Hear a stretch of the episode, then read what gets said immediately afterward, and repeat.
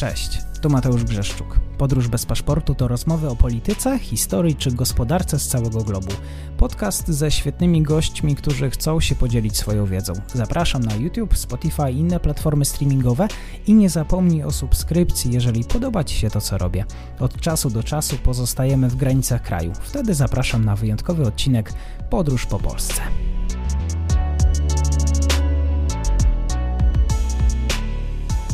Dzień dobry wszystkim słuchaczom. Dzisiaj moim gościem jest pan profesor Stefan Bielański z Uniwersytetu Pedagogicznego w Krakowie, kierownik interdyscyplinarnego zespołu badawczego Italian Studies. Dzisiaj oczywiście odcinek z cyklu Historia polityczna Włoch i na początku też naszej audycji chciałbym e, zaprosić wszystkich zainteresowanych geopolityką na studia podyplomowe zatytułowane Geopolityka, Historia i Współczesność. Więcej informacji w opisie tego odcinka. Dzień dobry panie profesorze. Dzień dobry, choć właściwie po włosku należałoby już powiedzieć dobry wieczór, czyli buona sera, bo po południu już właśnie używane jest e, takie powitanie.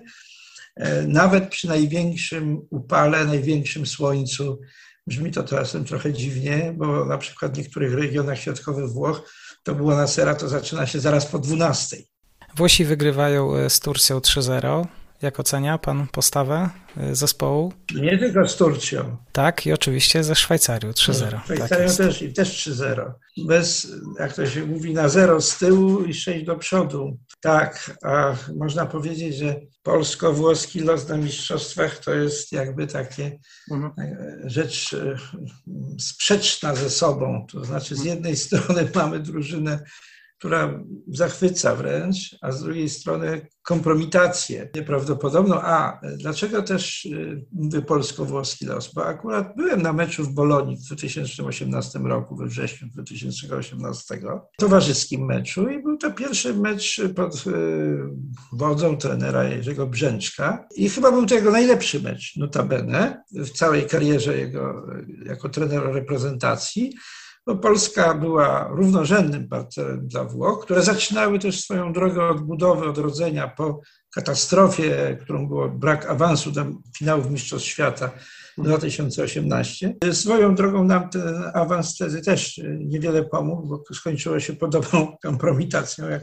ta, która czeka nas w najbliższych dniach. W każdym razie, ale już jutro zresztą, wystarczy, że Hiszpania z nami wygra i koniec. Natomiast właśnie to jest takie ciekawe, że wychodziliśmy z tego samego, niemal pułapu, oczywiście z, z zastrzeżeniem, że piłkarzy jednak Włosi no, mają więcej bardzo dobrych piłkarzy, tak to powiedzmy realistycznie, ale akurat w tamtym meczu, w tym Bolonii, nie widać tego było. Można powiedzieć, że obie reprezentacje wychodziły jakby na podobnych zasadach z kryzysu, tylko że jedna reprezentacja kraju, czyli Włochy, dokonały ogromnego kroku, no jakby przywracając swoją pozycję de facto. A my nie potrafiliśmy odzyskać tego minimum, co było jeszcze w 2016 roku, czyli pokazania, że jeszcze w tę piłkę cośkolwiek potrafimy grać. Niestety wszystko potem mecze ligowe, mecze pucharowe, reprezentacji. Już potem nie wygrywaliśmy, nie, nie, nie, remisowaliśmy z Włochami, bo spotykaliśmy się parokrotnie, tylko przegrywaliśmy i to bezapelacyjnie. Można niestety powiedzieć, że tutaj jak chcemy, jak chcieli, że, że czasem próbujemy naśladować Włochów także w różnych innych dziedzinach, czy politycznych, czy gospodarczych, ale nie wiem dlaczego bierzemy najgorsze wzorce, a nie bierzemy tych lepszych, jak w przypadku reprezentacji Manciniego. Y, proszę zwrócić uwagę, że reprezentacja Mancini nie ma, nie, nie ma jakichś nieprawdopodobnych gwiazd. Nie ma najlepszego piłkarza świata u siebie. Ten najlepszy piłkarz świata gra w polskiej reprezentacji. W polskiej reprezentacji jest siedmiu zawodników stale grających w klubach Serie A i to nie byle jakich, że wspomnę Wojciecha Szczęsnego w Juventusie czy Piotra Zielińskiego w Napoli. Mhm. I grających tam stale, grających czołowe role. Ja nie wiem, co to się dzieje, jaka to jest sytuacja, że nie potrafimy wykorzystać y, piłkarzy z Bundesligi, z Premier League, z y, Serie A, żeby zbudować przyzwoicie grającego zespołu. Słowacja dzisiaj grając marny mecz, który się skończył przed chwilą, naprawdę marny, pokazała, że my stoimy jeszcze dużo niżej. To jest dramatyczne. A Włosi poszli wysoko w górę. To znaczy wrócili na swoje miejsce, dokładniej rzecz biorąc. Pewnie będziemy, wrócimy do tematu piłkarskich, mówiąc o czasach współczesnych. No to tak. tylko tytułem wstępu no i aktualności. My będziemy rozmawiać e, o tym, o tych czasach, kiedy Włochy zdobyły Mistrzostwo Świata. E, to był 1982 rok. Włochy RFN 3-1, bramki Rossiego, Tardelli i Altobelli.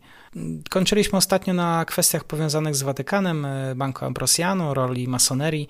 Dzisiaj e, będziemy rozmawiać troszkę o kwestiach lat 80., latach 90. W trakcie naszego ostatniego spotkania e, dużo było o wpływach partii komunistycznej, o lewicy, o socjalistach. No i pytanie właśnie, trochę z akcentem polskim. Mur berliński upada 9 listopada 89. 11 marca 1985 roku do władzy ZSRR doszedł Michał Gorbaczow. W Polsce oczywiście mieliśmy protesty Solidarności, e, ale właściwie co się działo w tym czasie we Włoszech? Jak reagowały na te wydarzenia elity włoskie?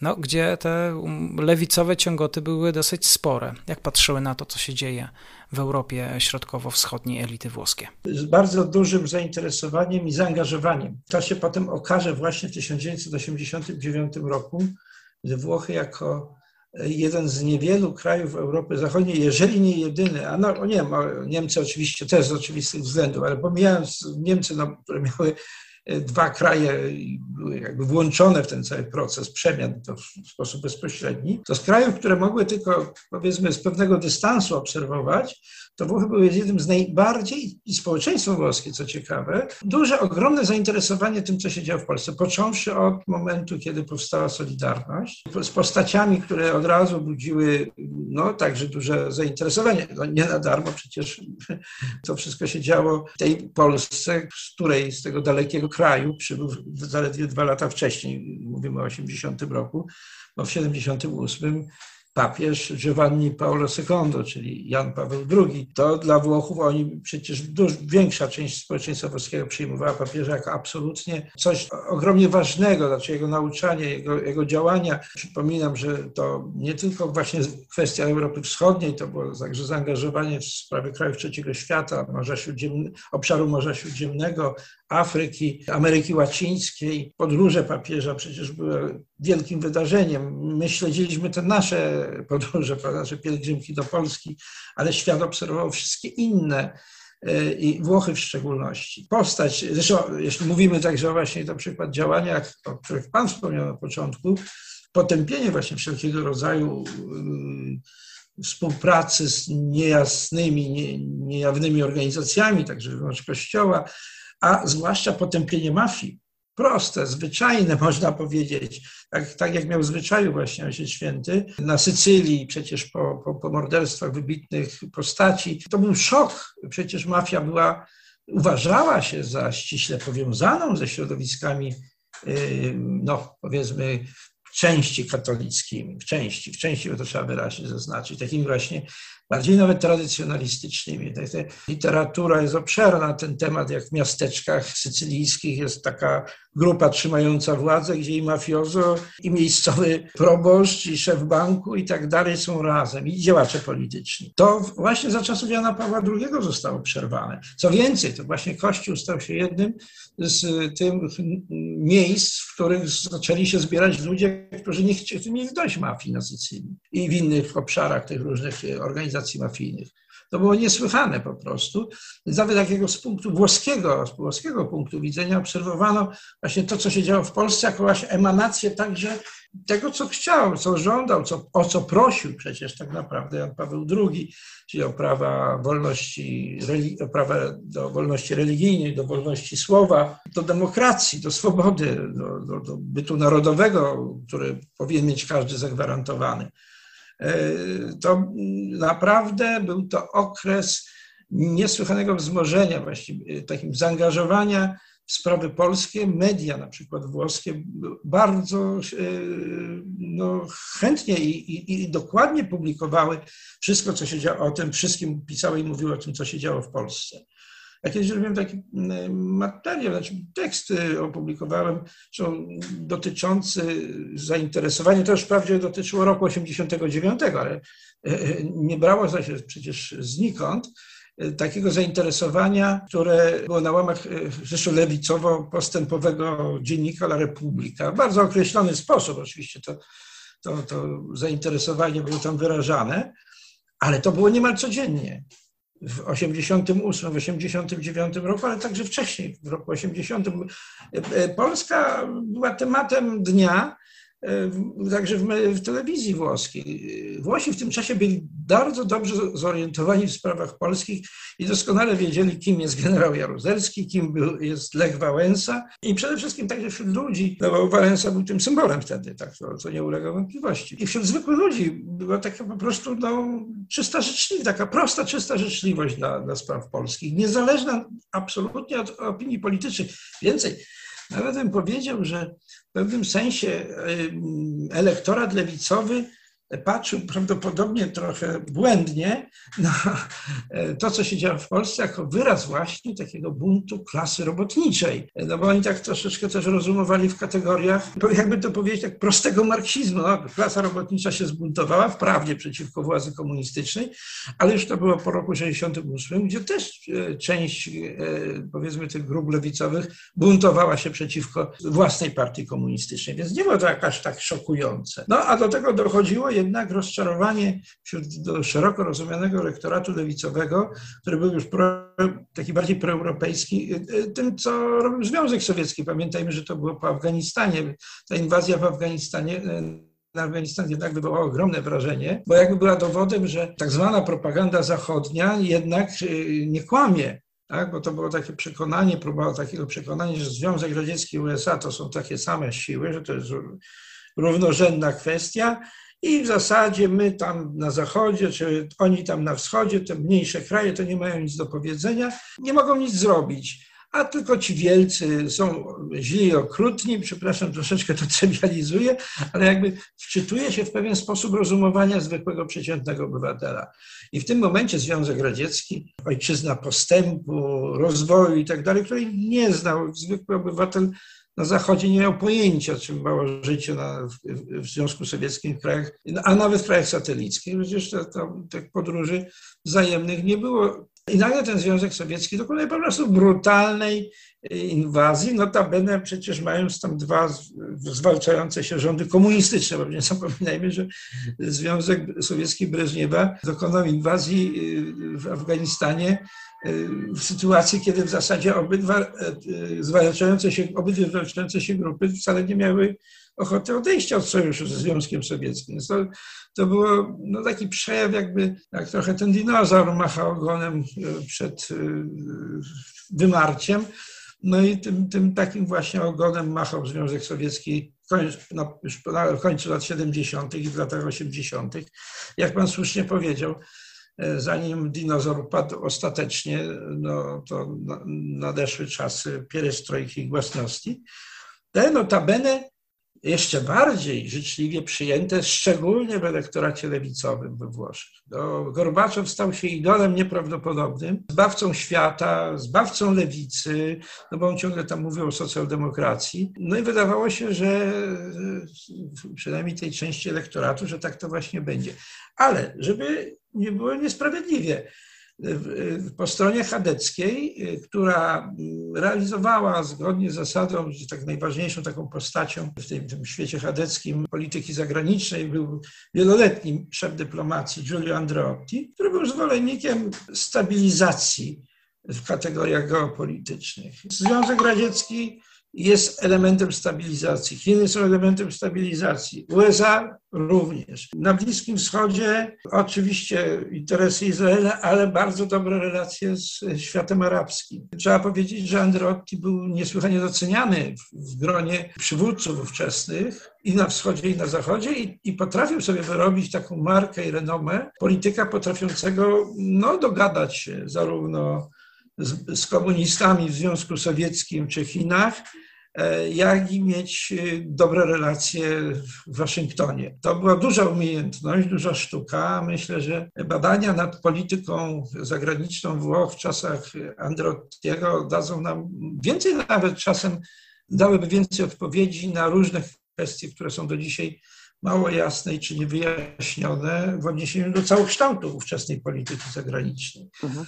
E, no i właśnie szeroko też rozumiana Hadecja patrzyła te, i na Solidarność z jednej strony, trzeba powiedzieć uczciwie, ale potem na Gorbaczowa podobnie jak lewica. Można powiedzieć więc, że Włochy lat 80.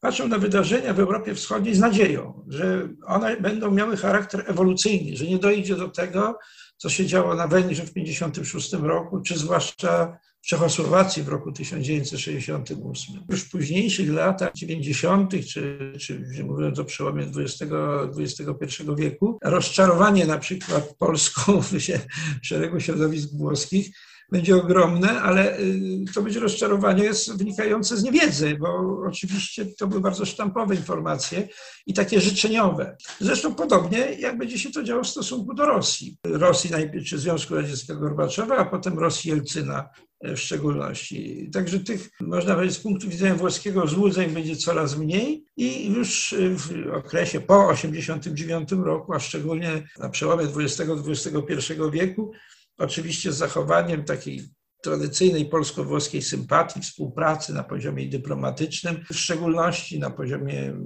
oficjalnym, oczywiście także ludzkim, no bo ta wymiana była bardzo duża. Polacy lubią Włochy, Włosi lubią Polskę, także pod tym względem tutaj nie ma większych, większych kłopotów, ale ten takie rzeczywiste zaangażowanie w sprawy notabene obu krajów wyraźnie się zmniejszyło. No, ja tylko mogę powiedzieć, że ubolewam nad tym, bo uważam, że mamy właśnie teraz duże szanse, duże możliwości wzajemnej współpracy e, na szeroką skalę wręcz. Mhm. Ona jest, jak mówię, na bieżąco realizowana, tylko ten bagaż przeszłości upoważniałby żeby, do tego, żeby to było bardziej, no takie, i, i, i, trzeba powiedzieć, większe, w szerszym zakresie, ale tu trzeba powiedzieć, że to bardziej z naszej strony, mówię polskiego nawet społeczeństwa, nie ze strony rządzących z różnych opcji politycznych zresztą, Gdyż powtarzam, te oficjalne relacje są doskonałe wręcz.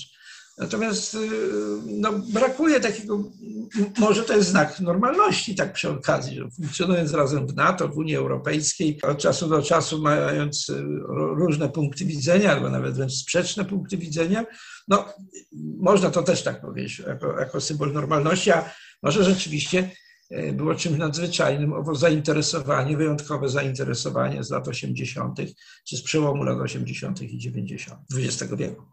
Panie profesorze, e, w tym czasie, w latach również 80., rosną wpływy Ligi Północnej, występującej z tymi hasłami separatystycznymi, programem autonomii. E, no i tutaj moje pytanie: jakie Włosi mają tradycje, jeżeli chodzi o separatyzm, o regionalizmy? Bo Republika jest oczywiście państwem oficjalnie homogenicznym, ale pojawiało się wśród Włochów mm, przywiązanie do jakiegoś regionu, e, a nie całego kraju. Problem nie jest prosty tak naprawdę. Z jednej strony rzeczywiście Republika Włoska jest państwem unitarnym, aczkolwiek po reformach właśnie związanych notabene z działalnością e, Ligi Północnej mocno zdecentralizowanym. Na przykład struktura administracyjnej Włoch współczesnych e, z Polską współczesną nie bardzo się da porównać. Rola regionów, ośrodków miejskich, komuny, to jest to władza miejska, jest praktycznie autonomiczna w wielu aspektach, no ale oczywiście w nie najważniejszych. To zresztą widać było w czasie pandemii, to, to starcie właśnie, tak na co dzień niewidoczne prerogatyw rządu centralnego i różnych prerogatyw rządów regionalnych czy władz miejskich. Natomiast z punktu widzenia historycznego warto popatrzeć na tą perspektywę historyczną właśnie. To jest tylko 160 lat istnienia Zjednoczonego Państwa Włoskiego. Polska, która miała okres rozbiorów, ponad 120-letni, czuje związek z, z wcześniejszymi formami państwowości. Być może jest to związek bardziej symboliczny, no bo i granice były inne, i ludność inna zupełnie, i struktura społeczna inna, ale jednak, no jak mówimy o tysiącletnim państwie polskim, to wiemy o co nam chodzi tak naprawdę. Przecież nie o to samo państwo Mieszka I, czy potem Kazimierza Wielkiego, czy nie wiem, Kazimierza Gielończyka, Zygmunta III Wazy, Jana III Sobieskiego, bo już z tym okresem rozbiorowym to może byśmy więcej mieli związku. Natomiast czujemy, że to jest właśnie ta nasza tradycja, wspólna tradycja przy tych wszystkich zmianach. Włochy, które nie ulega, granice Włoch nie ulegały zasadniczym zmianom. No, po pierwsze dlatego, że nie było granic Włoch bo nie było Włoch jako państwa przez całe te tysiąclecie, nawet więcej. To się dopiero tworzy ten rodzaj myślenia o państwowości, że przydałoby się wspólne państwo, wtedy, kiedy jeszcze funkcjonowały uznane w Europie tak zwane państwa regionalne. Ja nie, nie, bardzo lubię to określenie, ponieważ trochę się tym zagadnieniem zajmowałem, więc mam wrażenie, że wiem o czym mówię. Otóż y, nie lubię tego określenia, bo ono jest takie jakby pod, dla podkreślające y, niższość, y, niższą wartość tych państw, które jakby przez, w sposób oczywisty musiały się zjednoczyć w takiej formie, jakiej się zjednoczyły. To jest tak zwany nurt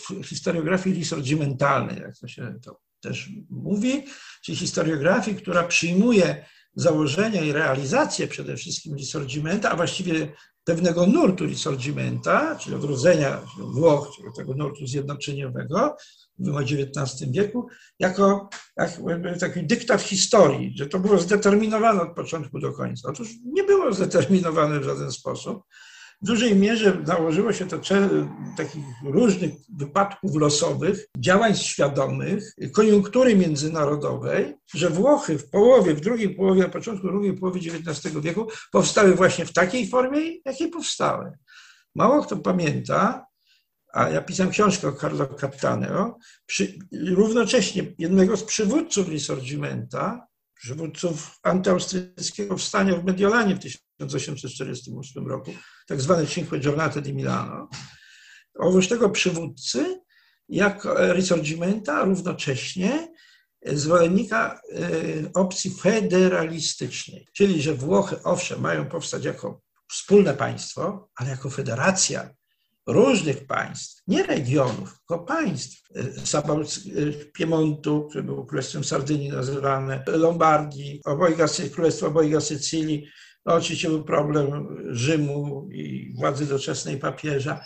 No, te wszystkie, to Captano e, widział jako federację, zresztą to była bardzo teoria tak rozbudowana, że do niej sięgnięto również w okresie, gdy tworzono podstawy dzisiejszej Unii Europejskiej. To była wybitna postać, która potem została zapomniana świadomie. On umarł na swoistym wygnaniu, oczywiście w cudzysłowie, bo niedaleko swojego Mediolanu e, mianowicie w kanton Ticino szwajcarskim, bo właśnie Szwajcaria była wzorem dla Cattaneo. Włochy widział jako taką większą Szwajcarię prawda? Natomiast to, co powstało w realu ówczesnym, to było państwo unitarne. Państwo unitarne, które na regionach, jak to nazywa się do dzisiaj, albo na tych państwach tak zwanych regionalnych, wymusiło y, posłuszeństwo. To znaczy, oczywiście były plebiscyty, była duża y, też część ludności zaangażowanej w działania y, zjednoczeniowe. Ale potem to silne, zjednoczone państwo włoskie rządzone przez silną dynastię sabałską w swojej wewnętrznej polityce, zarówno fiskalnej, polityce administracyjnej, ale również w dogadaniu się z elitami z południa, zwłaszcza z elitami z południa, co okazało się wielką tragedią dla południa, ponieważ zostało, można powiedzieć, południe zdradzone przez swoje elity które weszły w struktury elit państwa włoskiego już w drugiej połowie XIX, na przełomie XIX-XX wieku. Ta kwestione meridionale ma tutaj swoje, ta współczesna kwestione meridionale, sprawa południa ma tutaj swoje źródła. Oczywiście są i inne wersje, ja tu nie chcę wchodzić w szczegóły, bo to dyskusje i debaty są bardzo żywe na ten temat, zarówno we Włoszech, jak i poza Włochami i mają też charakter, wchodzą też u nich w taki zakres polemik politycznych, czysto politycznych, bo słusznie Pan wspomniał o Lidze Północnej. Liga Północna powstała rzeczywiście w końcu lat 80., dokładnie rzecz biorąc, Oczywiście tam gdzieś sięgają przeszłości, no to można sięgać, y, te, te, ruchy federalistyczne, one w sumie funkcjonowały cały czas, zwłaszcza w regionach, które były takie specyficzne, jak Val d'Aosta na pograniczu francusko-włoskim, w Alpach, czy, czy Górna Adyga albo Południowy Tyrol na pograniczu włosko-austriackim. Nie mówię także o separatyzmie sycylijskim właśnie, na przykład, czy na Sardynii. No, to, to istniała także właśnie takie mocne y, odrębności regionalne. Jednak Włosi jeszcze do, drugiej, do, do okresu powojennego, do lat 40., 50. XX wieku, większość Włochów mówiła swoim dialektem, który często po prostu był zwykle po prostu takim rodzajem języka odmiennego od języka literackiego, języka włoskiego. To były jeszcze lata 40. i 50. XX wieku, przy dużym analfabetyzmie, na przykład na południu Włoch, no to była masa Włochów, która nie mówiła po prostu po włosku. Nie rozumiała tego, co funkcjonowała, jak funkcjonowała administracja państwowa. To była tego rodzaju sytuacja, o której no, y, chciano by zapomnieć, ale są y, wszystkim zainteresowanym bardzo polecam programy Historia. To jest świetny kanał tematyczny publicznej telewizji włoskiej, który bardzo często pokazuje dokumenty właśnie z tego okresu i takie o charakterze nie tylko politycznym czy historycznym, ale także społecznym. One doskonale pokazują, z jakiego pułapu też współczesne państwo włoskie, jakiego skoku nieprawdopodobnego dokonało, właśnie także w tej dziedzinie, bo to jak się mówi ciągle o kryzysie, kryzysie, to jest jedno, ale trzeba pamiętać także o punkcie startu, tak, o punkcie wyjścia, który był niesłychanie trudny. Co było z tą ligą? No, w latach 80. tak zwana drobna burżuazja, jak to oni nazywają, piccola burguesia, czyli bardziej drobne, drobni przedsiębiorcy, przede wszystkim średni, drobni przedsiębiorcy z północy Włoch czuli się coraz bardziej wyzyskiwani przez centralistyczne państwo. I ukuto oczywiście różnego rodzaju hasła typu Roma Ladrona, prawda, czy Rzym Wielka Złodziejka. W ogóle terroni wszystko zabierają, terroni, czyli południowcy. Były hasła demagogiczne, że ponieważ Rzeczywiście y, bardzo często na południu młodzi ludzie wybierają karierę w strukturach mm, policyjno-wojskowych. Taką najbardziej znaną jest, zresztą to jest wojskowa e, formacja, to są karabinierzy. I rzeczywiście no, ogromnej ilości tam, ogromnej liczbie, przepraszam, bo to są konkretni ludzie, a nie nieokreślona ilość Właściwie ci konkretni ludzie w tej dużej liczbie pochodzą często z południa. Czy nauczyciele przenoszeni tak troszeczkę na zasadzie administracyjnej, urzędnicy podatkowi, to wszystko tworzyło no a poza tym wcześniejsza imigracja z południa na północ tworzyła pewnego napięcia społeczne rodzaju, jeszcze nie było tej imigracji spoza e, Włoch i dużą niechęć do, wynikającą także z różnych tradycji, różnych, różnych e, obyczajowości, kultur wręcz można powiedzieć. Nie, przy, nie, nie do końca państwo włoskie, scentralizowane państwo włoskie potrafiło przykryć, czy przynajmniej doprowadzić do ich y, wzajemnej, wzajemnego tolerowania się. To określenie terroni było bardzo takie, takie pogardliwe, mocno pogardliwe, czy wręcz rasistowskie. No przecież mówimy o przedstawicielach tego samego narodu włoskiego. To tworzyło klimat dla powstania właśnie takich ruchów. Trudno określić. No, potem chciał twórca tego ruchu, Umberto Bossi, y, określić jako separatystyczny. Na początku był to program federalistyczny, wręcz właśnie odwołujący się do myśli Cattaneo.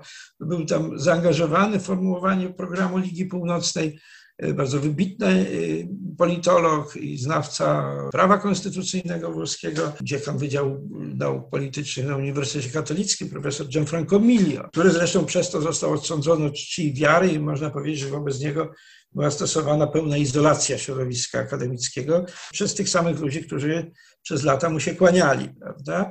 Profesor Milio, gdy zaczął współpracować z Ligą Północną, nie zmienił się jako, jako naukowiec. Tak samo wybitne prace naukowe tworzył.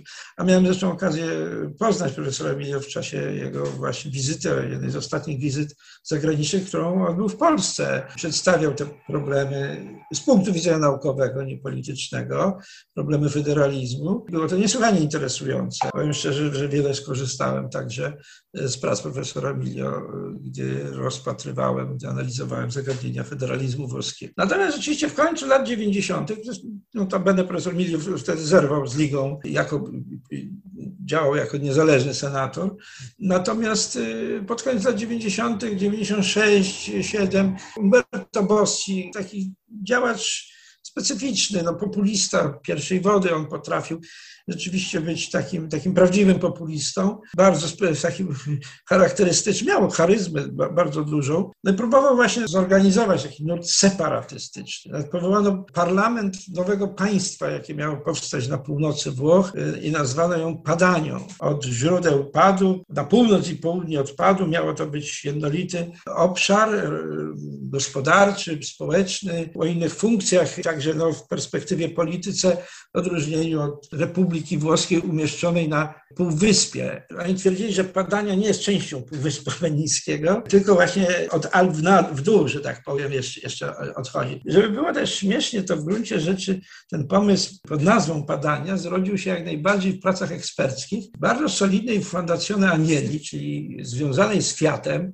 który niektóry, oczywiście nie była ani przez chwilę ten pomysł nie miał charakteru politycznego, tylko to były badania właśnie nad odmiennością regionów włoskich, znaczy można powiedzieć z punktu widzenia biznesowego sprawdzić, jak te odmienności, o których wiadomo, że istniały nadal, jak do nich podejść, żeby, żeby to działało dobrze dla no, zleceniodawcy, czyli konkretnie w tym przypadku Fiata, e, fabryki e, wielkiego koncernu samochodowego. I ci działacze wzięli te, te wszystkie opracowania, potem bardzo chętnie wykorzystywali.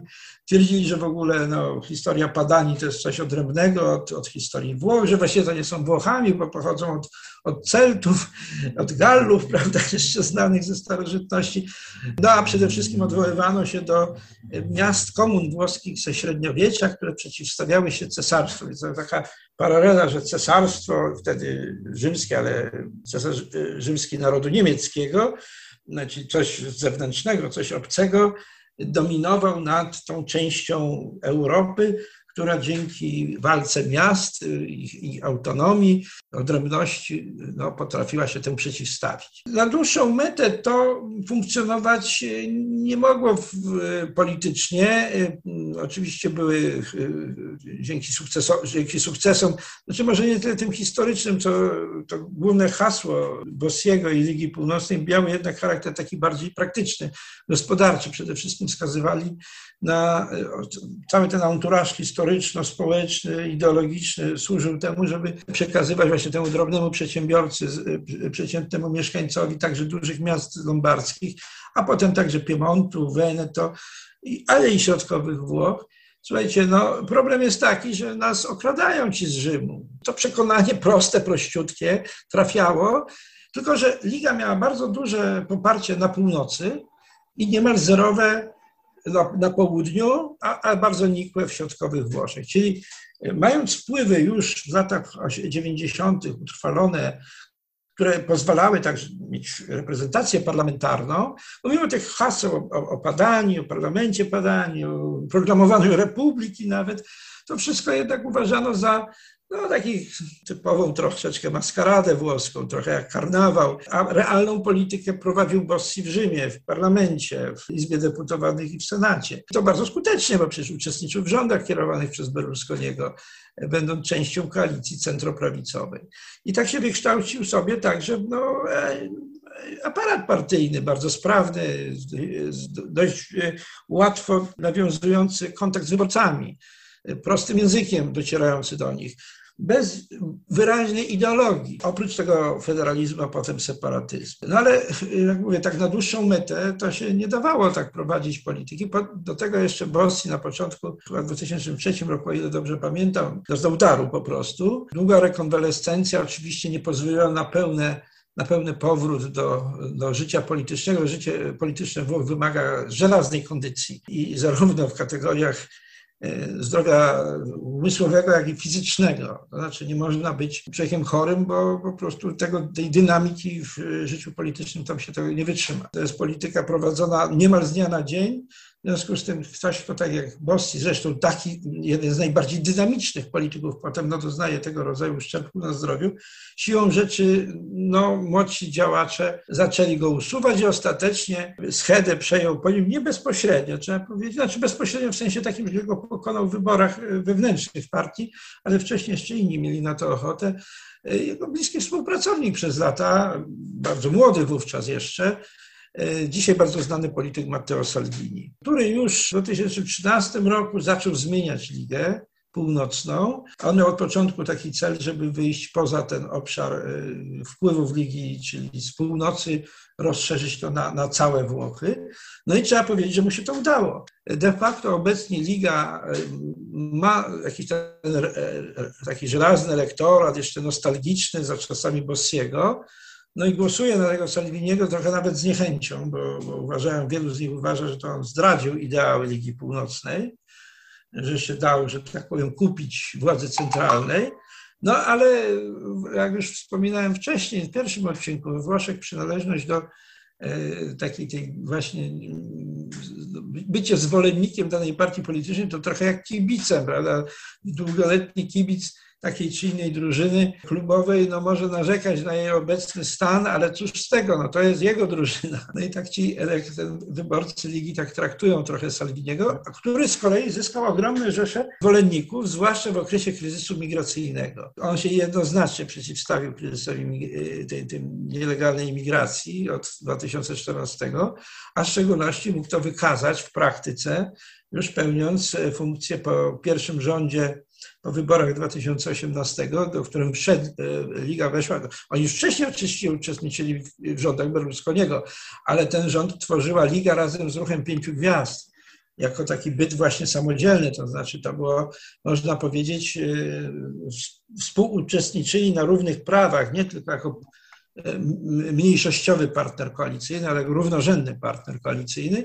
Wiadomo, ten rząd przetrwał tylko rok, ale niecałe zresztą, ale w tym czasie e, Salvini pokazał takiego e, postać polityka, który może prowadzić Włochy twardą ręką i że on nie dopuści do, do inwazji imigrantów e, z całego świata, nawet ryzykując no, działania niekoniecznie zgodne z, nie mówię już Unią Europejskiej, ale także z prawem włoskim. Ostatecznie okazało się, że no, jeżeli w rządzie była też druga partia, no to dlaczego premier na przykład, który był przełożonym ministra spraw wewnętrznych, bo taką funkcję sprawował Salvini, miał być niepoddany też na przykład e, procesom sądowym, a tylko sam Salvini uznano to za procesy polityczne. Zresztą po ostatnim rozdaniu, gdy Liga ponownie weszła do rządu, jakoś tak zaczęli prokuratorzy zmieniać zdanie. Wbrew pozorom włoski wymiar sprawiedliwości jest bardzo czuły na to, co się dzieje w świecie polityki i oczywiście formalnie jest niezależny, ale wszyscy doskonale wiedzą, jakie grupy sędziów i prokuratorów, jakie opcje polityczne, nawet mają stowarzyszenia, które mają jednoznaczną opcję polityczną. Także jak tak się to też patrzy na to, z, gdy są z tego powodu na przykład zarzuty wobec Polski, to wydaje się to trochę dziwne, bo we Włoszech jest to od dawna e, związki wymiaru sprawiedliwości z polityką. Inna rzecz, że oni to e, ładnie potrafią przykryć bardzo formalnymi e, mechanizmami. To znaczy, no, od strony formalnej to niby tak nie jest, a wszyscy wiedzą, że w praktyce tak jest. No ale być może dla Brukseli liczy się to, co jest formalne, a nie to, co realne. Teraz chciałbym porozmawiać, zapytać o kwestię mafii.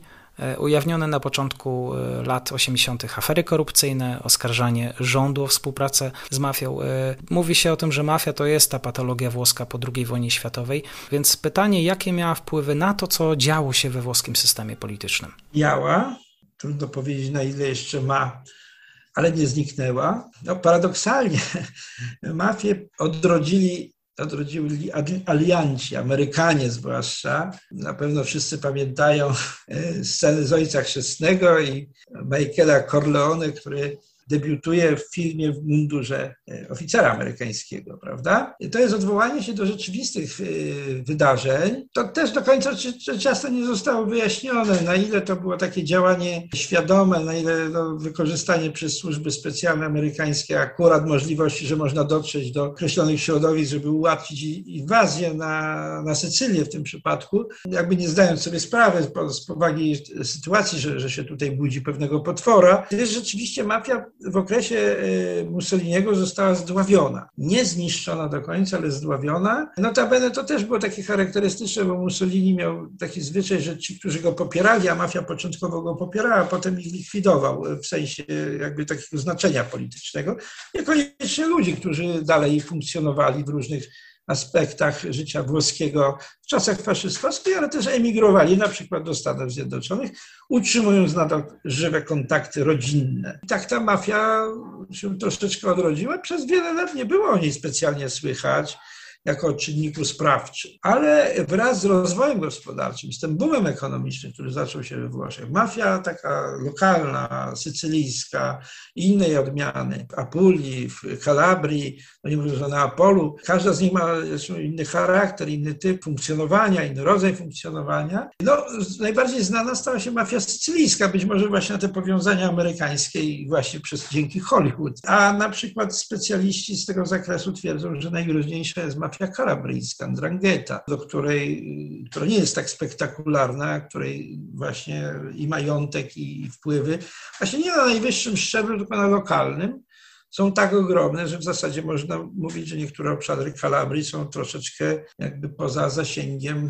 realnym działania wymiaru sprawiedliwości państwa włoskiego szeroko rozumianego wymiaru sprawiedliwości. Mafia sycylijska stała się bardzo znana, także dzięki no, inwestycjom, które czyniła właśnie w okresie boomu y, gospodarczego w latach 60., już wtedy kupując sobie polityków, przedsiębiorców, najczęściej jeszcze lokalnych, ale także mając wpływy w Rzymie. Y, system polityczny włoski to troszeczkę, a nawet w znacznym stopniu ułatwiał, bo system proporcjonalny powoduje, że bardzo ważne jest y, no, uzyskanie realnych wpływów w terenie. I tu działacze politycznych różnych partii, nie ma co ukrywać przede wszystkim Hadecji, stawali się w latach 60., 70., przynajmniej części, bo nie całej Hadecji, żeby też było to jasne, stawali się interlokutorami mafii. To nie oznacza, że działali jak mafiozi, prawda? ale że im ułatwiali, na przykład w sprawach y, przetargów tak, zwykłych przetargów budowlanych, najczęściej wielki boom budowlany, inwestycji publicznych. Potem doszły do tego środki europejskie już w latach 60., polityka rolna. Nawet ostatnio e, polityka ekologiczna też stała się celem zainteresowania mafii, czy na przykład e, cały ten problem e, śmieci, przetwarzania śmieci, prawda, które są produkowane na szeroką skalę skalę właśnie, szczególnie też właśnie na południu Włoch. Mafia to nie jest tylko, a można powiedzieć, niektórzy twierdzą, że nie przede wszystkim te spektakularne, znane z filmów kryminalnych akcje przestępcze, strzelanina, zabójstwa, porwania, etc., etc., ale siła mafii właśnie polega na tej działalności, nazwijmy to ekonomicznej. W latach 70. doszedł do tego handel, wielki handel narkotykami. Dzięki znajomościom, znajomościom kontaktom, szczególnie z Ameryką e, Łacińską. Włochy takim, no, zawsze były obszarem, gdzie dokonywano redystrybucji różnego rodzaju towarów, także nielegalnych. Wielki handel nielegalny papierosami po II wojnie światowej też przecież się tam odbywał. No i zaczęła się przy narkotykach, to był biznes nieprawdopodobny na wielką skalę i tu siła rażenia i siła działania mafii sycylijskiej, w szczególności w tym okresie, okazywała się e, ogromna doszło do wewnętrznej walki, takiej wojny między starą i nową mafią, starą taką bardziej opartą o struktury lokalne, o opanowanie nad terenem. No i tu wypłynęła taka właśnie bardzo brutalna grupa z Corleone, miasteczka Corleone notabene. Niektórzy się sobie żartowali, że to najspokojniejsze miejsce we Włoszech, gdzie przestępczość zwykła nie ma, jest najniższa w całych Włoszech, no, siłą rzeczy, bo wszystkim panowała mafia, więc nie pozwalała, żeby sobie samej, prawda, tam ktoś, ktoś się szarogęsił u niej. Wspomniałem wcześniej, że to, to była jednak rzecz, sprawa bardzo, bardzo e, okrutna, niedobra, no bo trzeba pamiętać, jakie ofiary. To był prefekt Palermo, a wcześniej człowiek, który zlikwidował Czerwone Brygady, generał Carlo Alberto Dalla Chiesa, to e, już na początku lat 90. prokuratorzy Falcone i Borsellino i wielu innych i działaczy politycznych, którzy ujawniali działania mafii, to było wielu prokuratorów, sędziów, dziennikarzy, zwykłych ludzi, tych, którzy próbowali się przeciwstawić prawda, zasadniczemu temu działalności mafii, czyli wymuszaniu haraczów od drobnych przedsiębiorców od kupców, od, od firm państwowych. Tak? I to, to jeśli chodzi o mafię. I rzeczywiście na początku lat 90. ona pokazała swoje takie najbardziej brutalne oblicze. Wypowiedziała wojnę państwu włoskiemu i to oczywiście był błąd, na szczęście można powiedzieć, w tym sensie błąd, że że państwo włoskie zareagowało, natomiast nieszczęściem były właśnie te okrutne akty zbrodnicze, zbrodnicze akty mafii, nawet wręcz można powiedzieć o terroryzmie mafijnym, bardzo zbliżonym do terroryzmu w czystej postaci. No przecież wybuchały bomby w Rzymie, wybuchały bomby we Florencji, w Watykanie. Także cel tutaj był bardzo widoczny, bardzo, bardzo jednoznaczny. Naturalnie były powiązania z polityką, Najbardziej znaną osobą, no to już wspominałem o tej postaci, którą, której zarzucano takie powiązania, był Giulio Andreotti. Nawet do tego stopnia, że oskarżano go tak bezpośredni patronat nad mafią. No, długo trwały procesy, w których Giulio Andreotti musiał się bronić. Ostatecznie albo te doniesienia nie zostały potwierdzone, nie, nie znaleziono dowodów, albo też były też manipulacją, bo nie zapominajmy, że w tle była wielka polityka. No i ostatecznie po wielu, wielu latach w zasadzie Giulio Andreotti został nie tyle może nawet do końca oczyszczony, co w jakimś zakresie mu nie udowodniono, a w jakimś zakresie po prostu został oczyszczony rzeczywiście z tych pomówień. To też jest historia, która jeszcze nie znalazła swojego końca. I tych powiązań zresztą było bardzo wiele, nie tylko wśród Hadeków, także w innych partiach e, politycznych, ale to trzeba powiedzieć, że na Sycylii wtedy była głównie Hadecja. Ale na przykład jak już później Hadecja przestała de facto istnieć, to nowi działacze polityczni, no też część z nich e, okazało się, że potrafi współpracować z mafią i to z różnych, jak mówię, opcji politycznych. Od czasu do czasu pojawiają się takie doniesienia. Natomiast jeśli chodzi o tą kwestię, o którą Pan wspomniał, korupcji politycznej, to jest zupełnie inna historia. Ona paradoksalnie z mafią ma niewiele wspólnego, albo wcale. To się wiąże e, z działalnością, znaczy z systemem politycznym, który się ukształtował, o którym mówiliśmy poprzednio, mianowicie systemem tak zwanej partiokracji systemie, którym no wiadomo było, że rządzić będzie Hadecja, a wszyscy inni, włącznie z opozycją, mają rozdzielone role. W tej grze, gdy wiadomo było, jak, jak ona ma wyglądać i jak wygląda w swoim wymiarze takim rzeczywistym, realnym, to, co, o, o co walczono, to było dostęp do stanowisk, do mandatów poselskich czy senatorskich, e, wreszcie do e,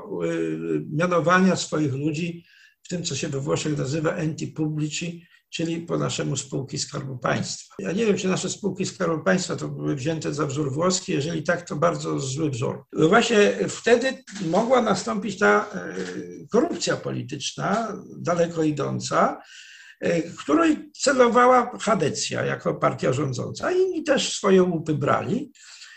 Tylko, że w latach 80. przywódca socjalistów Bettino Craxi taki prawdziwy lider, potem premier y, przez, y, w drugiej połowie lat 80., chciał przede wszystkim zwalczyć y, dominację komunistów na lewicy. On chciał zastąpić komunistów jako główny partner, rywal Hadecji. I był w części przez Hadecję popierany, w części zwalczany. Natomiast był oczywiście bardzo ostro zwalczany przez komunistów, których z kolei którzy z kolei może mniej funkcjonowali w tym systemie podziału łupów, choć też uczestniczyli, ale ich oskarżano o coś innego, o to, że brali środki finansowe nielegalnie z Moskwy, że byli ciągle finansowani, bo nigdy nie, mimo krytyki e, Związku Sowieckiego w stosunku do e, roku 56, 68, do wydarzeń w Polsce w 70, do także deklarowania poparcia dla Solidarności w 80 roku, albo przynajmniej e, takiej neutralności, czy wreszcie potępienia stanu wojennego, przez partię komunistyczną włoską, to nie zerwała ta partia komunistyczna związków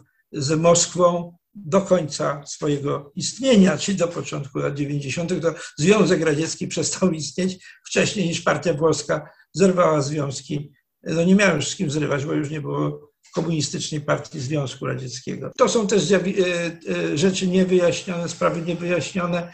Była taka afera związana z archiwum Mitrochina w tym wymiarze włoskim, mimo komisji parlamentarnej wiele spraw pozostało niejasnych, przynajmniej, a na pewno zostały dwie sprzeczne ze sobą e, zagłosowane relacje, znaczy raporty końcowe. I w tym układzie to troszeczkę inaczej wygląda niż taki prosty zarzut o korupcję polityczną tego nieszczęsnego Bettino Craxiego, takiego traktowanego jako potwora wręcz politycznego, bo on na przykład osobiście to chyba w ogóle na tym nie zyskał finansowo.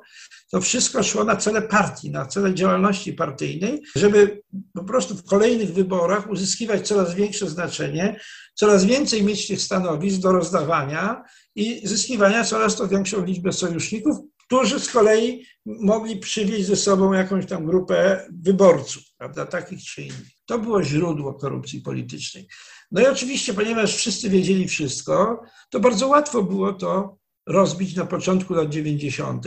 i to zrobił tak zespół prokuratorów, takich trochę o jakobińskich zapędach, podejściu do wymiaru sprawiedliwości wszystko albo nic. I taką najbardziej znaną postacią był sędzia Antonio Di Pietro w, tym, w tej grupie, ale nie tylko on, to byli także bardzo doświadczeni prokuratorzy z Mediolanu. Wykryto to zresztą w sposób bardzo taki paradoksalny, można powiedzieć, bo jako bardzo nie, nie, maleńką aferkę w Mediolanie, mianowicie e, na czele Rady Nadzorczej, czy, czy, czy ciała kontrolującego finanse wielkiego, no, znanego przez, już, przez znaczy jednego z pierwszych takich wielkich domów dla starców, dla, dla ludzi biednych czy chorych, Pio Trivulzio w Mediolanie, jeden z ludzi, którzy działacze partii socjalistycznej. No, nakryto go przy tych właśnie machinacjach finansowych, że się w kasie po prostu, w księgowości nie zgadzało. No on na początku milczał, no ale ponieważ działacze partii socjalistycznej w Mediolanie powiedzieli, że oni z nim nie mają nic wspólnego, że w ogóle